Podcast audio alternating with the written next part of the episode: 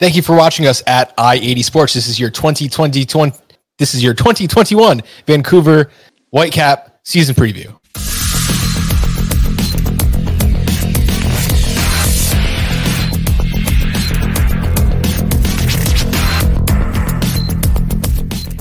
We call that recording fatigue. This is team 25 of 27 in Major League Soccer that we are talking about this season. You know what we're doing. We're bringing in a specialist. That specialist today is Gideon Hill. Gideon, thank you so much for joining us today. Tell us a little bit about yourself and where we can find your work. So I'm on uh, Twitter at Gideon Hill. Um, my work is on aftn.ca. It's a soccer website based out of uh, Vancouver. Actually, the Scottish guy named Michael who started it in Scotland came over here and carried it on with the Whitecaps. He was actually a season ticket holder with the Whitecaps back in the USL days, so I've been working with him for uh, about six years now, and on the website.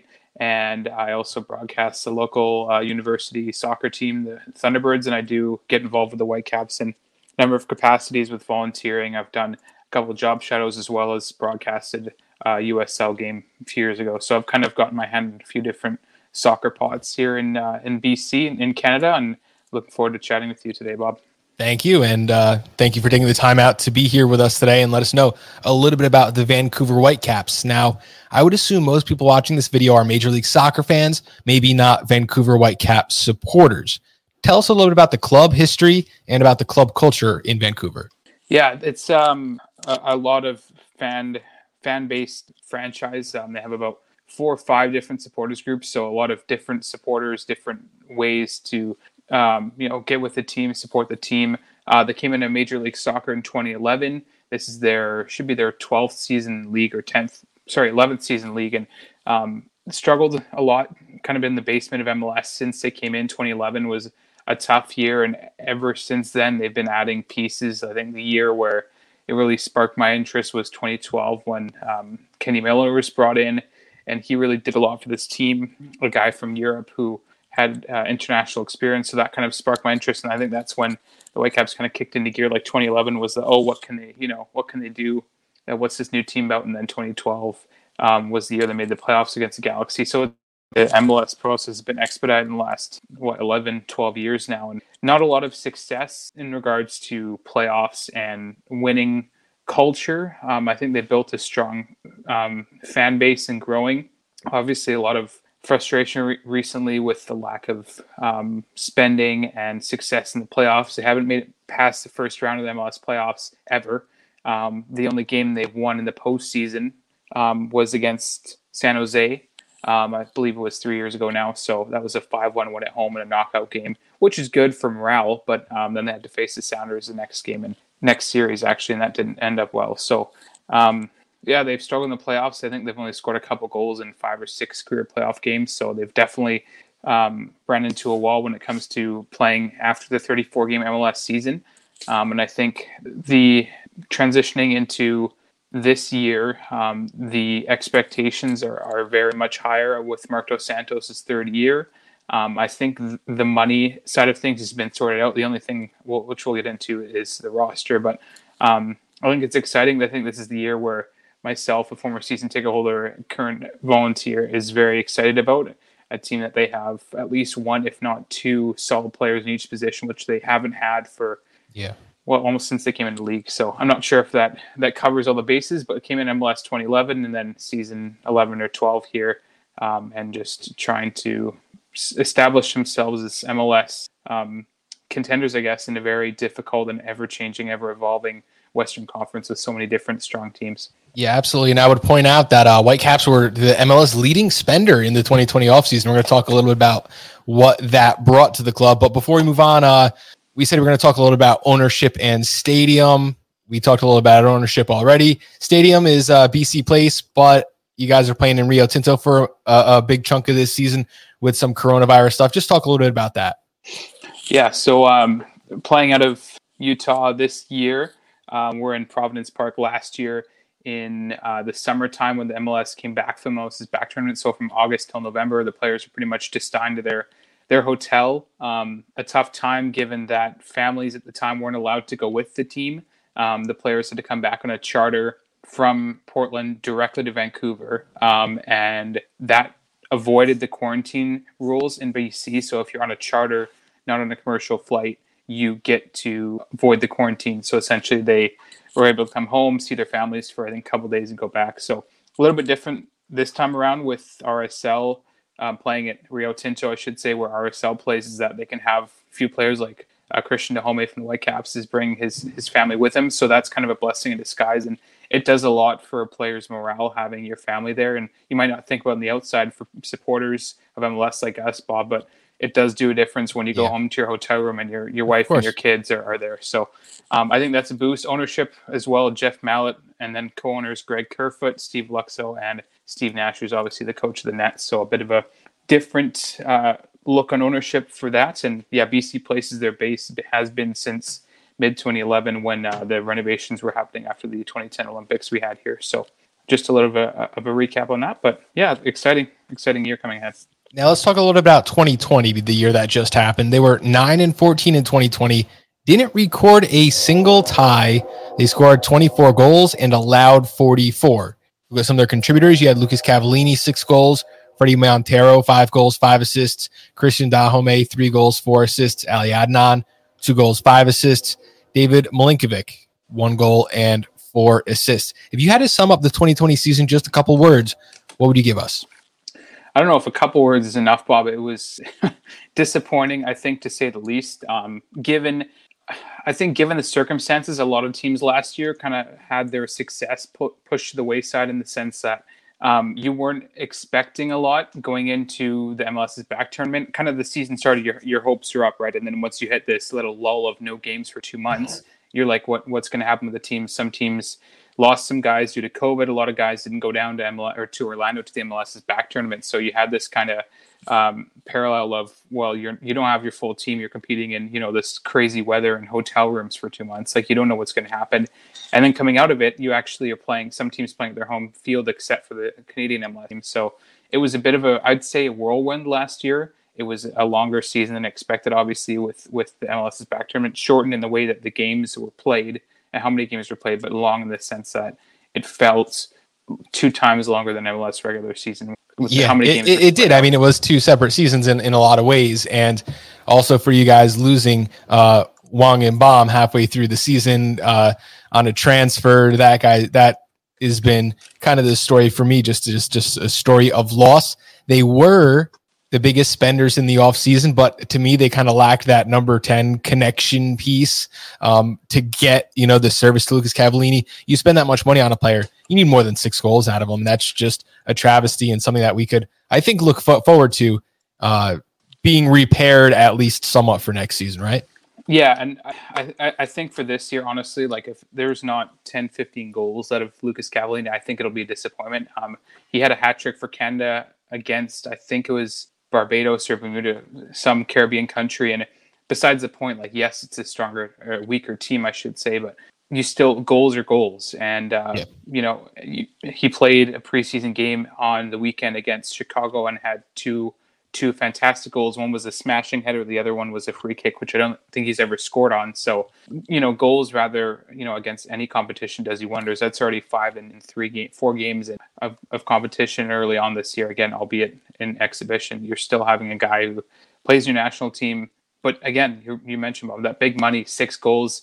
Again, tough year, hard to really gauge his success, but I think you'll see a lot more of him pumping up on MLS goal scoring sheets this year, given how frustrated he was last year and how much he wants to get off going on the right foot, Absolutely. Foot he had, this year. He had six goals there in five games. He did have a race against LAFC, but those games are not very uh, um, convincing because it was RSL twice.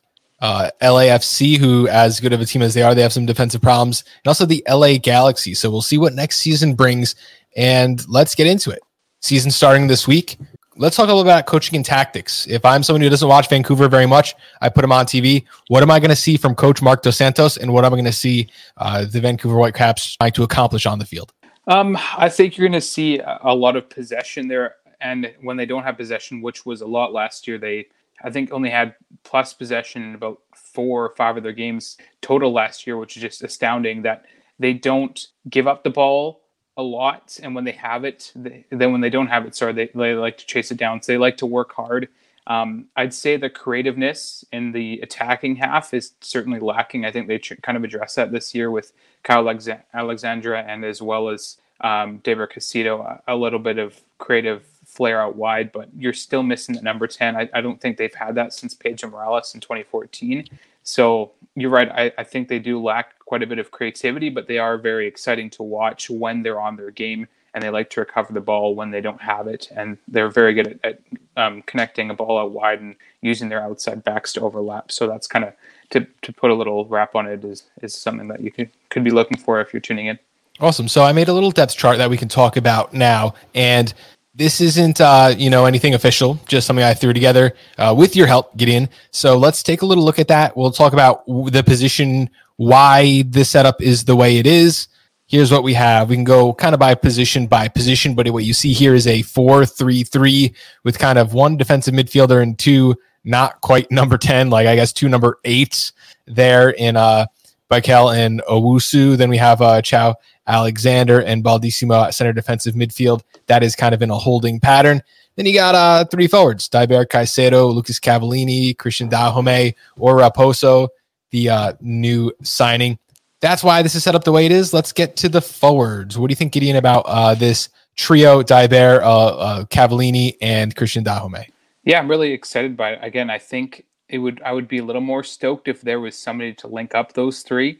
Um, I think Cavallini Caicedo and Dajome, what we saw of him last year, it was just an exceptional player, good signing, um, pretty decent as well. Another Colombian with Caicedo coming in. So, um, yeah, I'm, I'm, very excited to see what they can do. And I think with Theo Bair and Tosaint Ricketts and behind uh, Cavallini as well as David Egbo, a new um, draftee this year, there's a lot of hype on him. So um, I'm excited. I think those three can can get lots of goals as well and, and get some help. Absolutely. Now, the help that they will have is the kind of four main characters that I put in midfield Bikel Owusu, Baldisimo, and Caio Alexandre. Now, I don't use FIFA for all my depth charts, but I do check in once in a while. And I will tell you, all four of those players are listed as center defensive midfielders. Um, that's why we have them in the position that we have them. Let's just talk about the the depth chart here. Who's the number one? Who who's the guy? Is there a true number six out of this group? What do you have for us? Yeah, I I think that you're right, Bob. You're not far off in your FIFA evaluation. That's quite funny. Um, that they are very stacked in the defensive midfield um, variations. They are full of different players that can play that position. Baldisimo, Janio Bikel, Leonard Owusu. Uh, they have Andy Rose uh, in there as well, and Caio Alexandre. So that's four players, almost five players that they could have playing that position. So, um, and they have some young players coming through the ranks. So um, they are strong in the sense that they're very defensive. They're very good um, in the midfield, but again, it's about lacking linking up in the midfield, translating to goals. So I think they'll struggle with that this year. But I think in the sense of midfield, you have probably Janio Cal, and Caio Alexandre starting, and then coming off the bench, Baldisimo and Owusu, but Owusu's equal as a player as, as Bikel, and he's a little bit more creative. So look out for that this year. Awesome. Now, there are going to have some defensive duties because this defensive team was not getting it done. 44 goals, not very good during last season. When I look at the most, the player with the most minutes from each team, if you look at the best teams, the best teams have three, four, five defensive players up in the most minutes played. Here we have Ali Adnan than a bunch of forwards and midfielders. So I think that might be part of the problem from last year for Vancouver. Just just my two cents. Ali Adnan will be back in a back line that looks like Ali Adnan and Bruno Gaspar as fullbacks with Nerwinski. Then you have a, a trio of center backs that I have really close to each other. You have uh, Vesel Veselinovic. Veselinovic. That's exactly what I said. Yeah. I nailed it the first time. Vasilinovic, sure. Erik Godoy, yep. and Cornelius there. How do you, you see this it. defense? Yeah. How are they going to be playing together? I think it's interesting. I think they have more uh, camaraderie than last year. I think there's a lot. Last year was a lot of guys just thrown in right after um, being signed. Like Ali Adnan is left over. Veselinovic, Jasser Khmiri is now on loan. Was in there. Cornelius was a newer guy, uh, and Godoy struggled with fitness last year. So I'm really excited to see them play as a unit and adding Bruno Gaspar, who is an exceptional player, um, played in Europe and Europa League, Champions League, just a great player. Excited to have him So I think there's going to be a lot more cohesion where last year they lacked a lot of cohesion. There's a lot of goals leaking in, as you mentioned, 44, I believe it is, goals given up last year, and, and a very inconsistent defensively year and a very inconsistent offensively year. So I'm looking forward to consistency, cohesion, um, all the C words that you can think of when it comes to teamwork. Um, and, you know, just playing as a unit. Veselinovic is a young guy. He's a Serbian youth international. And Godoy, as mentioned, struggled. He's a great signing. They paid him in full to come back and, and be permanent instead of a, a temporary transfer, which does a lot for a guy's mindset. So I'm looking forward to cohesion, consistency, and, and w- those guys working as a team to, to keep out the goals uh, coming up this year. Let's talk about the goalie and the enunciation of his name. I have uh, Maxime Crepeau. Crepeau. Yep. Crepeau. Okay, that's that was pretty good. Crapo, like we've been yeah. saying over here for the last six months. Um, what does he mean to the team? Yeah, he's um, he's really evolved in his role. He came over um, when Dos Santos was picked up. He was co- actually coached by Dos Santos in Montreal, so he comes in as a younger goalie at the time. He was 23 when he came over from the Impact. So uh, a good pickup, a very underrated one at the time, and he's really stepped into the starter's role ever since the 2019 um, season when Dos Santos came in. He's barely missed a beat. He's probably one of the better young goalkeepers in MLS. He's very good with his reaction saves, and judging by the way that they've lined up the squad this year, um, given Crepeau was injured quite a bit last year since the MLS is Back tournament, barely got into games at the end. It's going to be Crepeau in the net, and then Evan Newton was signed uh, from the USL, former San Jose Earthquake backup, so he's going to provide some depth. And then Thomas Hasal who was very good in, in, the MLS is Back tournament. He was kind of thrust into limelight, as well as Isaac Boehmer, who um, didn't see any action year, last year, pardon me, but just a, a, younger goalkeeper. It's good to have four, three, you know, is good, but just four is safer. So. All right. Now, this 2021 Vancouver Whitecap roster, who are the players to watch? If you really had to pick like three guys, I mean, we know the top is easy Lucas Cavallini. For me, Ali Adnan's got to be the next guy, and maybe Cristian Dajome. Who are your top three? Yeah, I'd say um, Cavallini's got to watch this year, as we mentioned earlier. Uh, you know, off the top of the show, is as a guy that really is feeling motivated after last year, kind of a dis- disappointing year in the sense that he just the goals kind of dried up for him um, after a record signing coming to Vancouver. I think Caicedo, Caicedo rather, is going to be a fun one to watch. Um, coming over, lots of experience in the Colombian League, and Caio Alexandre, a guy who, a player who was very touted at um, Botafogo, and he's just going to be an exceptional player, I think, to watch this year. Lots of ability on the upside. He's got a great delivery, first touch on the ball, so I think he's going to be fun to watch. And um, I think people on MLS are going to realize how important he is. He's another one of those under the wire signings, but I think he'll definitely do some some damage this year in the league in regards to making some nice plays and, and delivering balls and spraying them all over the pitch. Awesome. Now, I think you've been a realist with us most of the time that we've been talking so far. But let's talk about ceiling. What is the ceiling for the 2021 Vancouver Whitecaps, and what needs to happen for them to reach that height? I think the ceiling is the playoffs. Honestly, Bob, um, this has been a team that has, as mentioned off the top, is not won a playoff game outside of a knockout round. Has scored, I think, maybe one or two postseason goals, if I'm not mistaken. Um, I think the ceiling is the playoffs, how they reach there. Again, playing as a team that we haven't seen. That's been a lot of individualism where guys will be frustrated down a goal or two in the first half, which happened a lot last year when they're playing from the back foot, just doing too much and doing trying to you know make a play by themselves and not using their teammates, which sounds cliche, but I mean, in a league like this where there's a lot of guys that are individual superstars, the way they get to scoring 30 goals like Carlos Vela Zlatan or whatever it is is by using their teammates. Like there's a lot of options around this team to help out in midfield and center back and forward. There's a lot of players that support guys that can come off the bench and help out. So I think there's playing as a team will definitely be key this year to reach that ceiling. And I think there's some teams in, in the West that lost a lot of talent, some teams that gained some. So I think that'll be interesting. And if they can find comfort at Rio Tinto this year, then I think they can find some goals and hopefully some wins. Absolutely. You saw teams like Toronto, which were an absolute powerhouse at home during the 2020 season. Doesn't really make any sense, but hopefully Vancouver can go and, and make that move forward, become a playoff team, or at least give you guys some more entertainment than they did in the 2020 season. You definitely got the guys to do it. You're out there spending money. That's got to be honorable, even if it might not be where you want to spend the money, like on a true number 10. I know we've had that conversation multiple, multiple, multiple times. Um, do you have the idea? And and this is not from coming from someone in the know.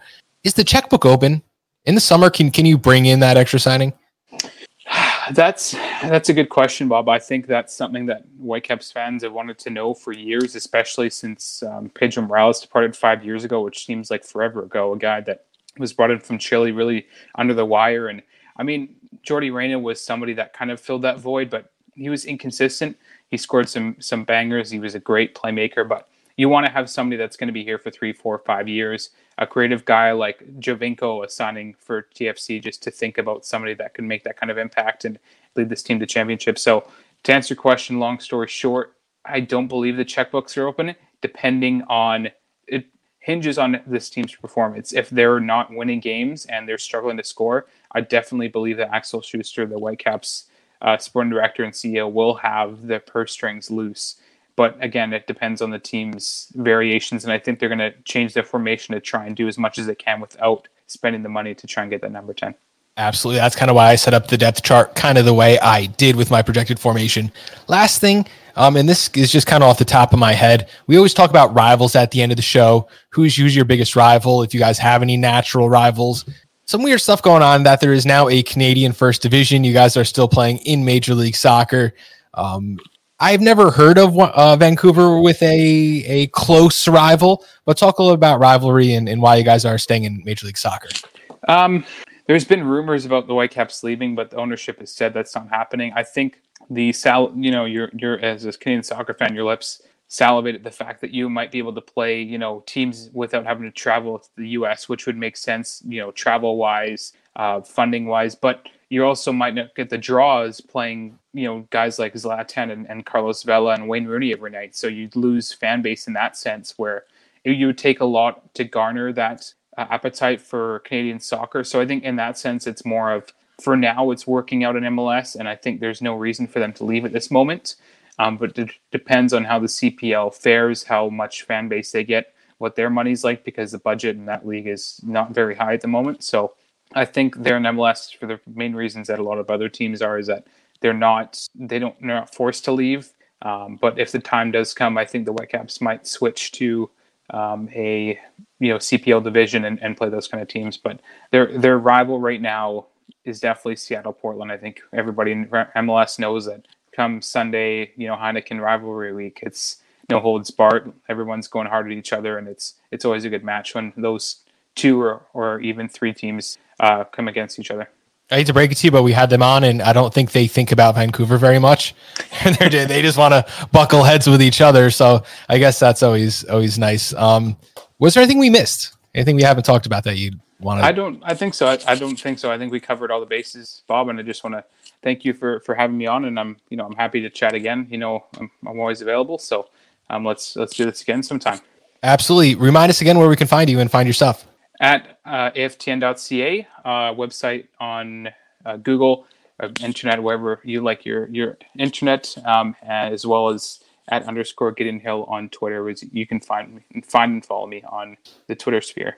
Absolutely. And if you're watching i80 Sports for the first time, youtube.com backslash i80 Sports. That is i80. You can find us at i80sports.com or on Twitter, wherever you listen to podcasts, just a few of them are on the bottom there. Um, search for i80 Sports. We are on all of them. Thank you so much for joining us. Gideon, thank you so much for your uh, great insight today. And thank everyone at home for watching i80 Sports.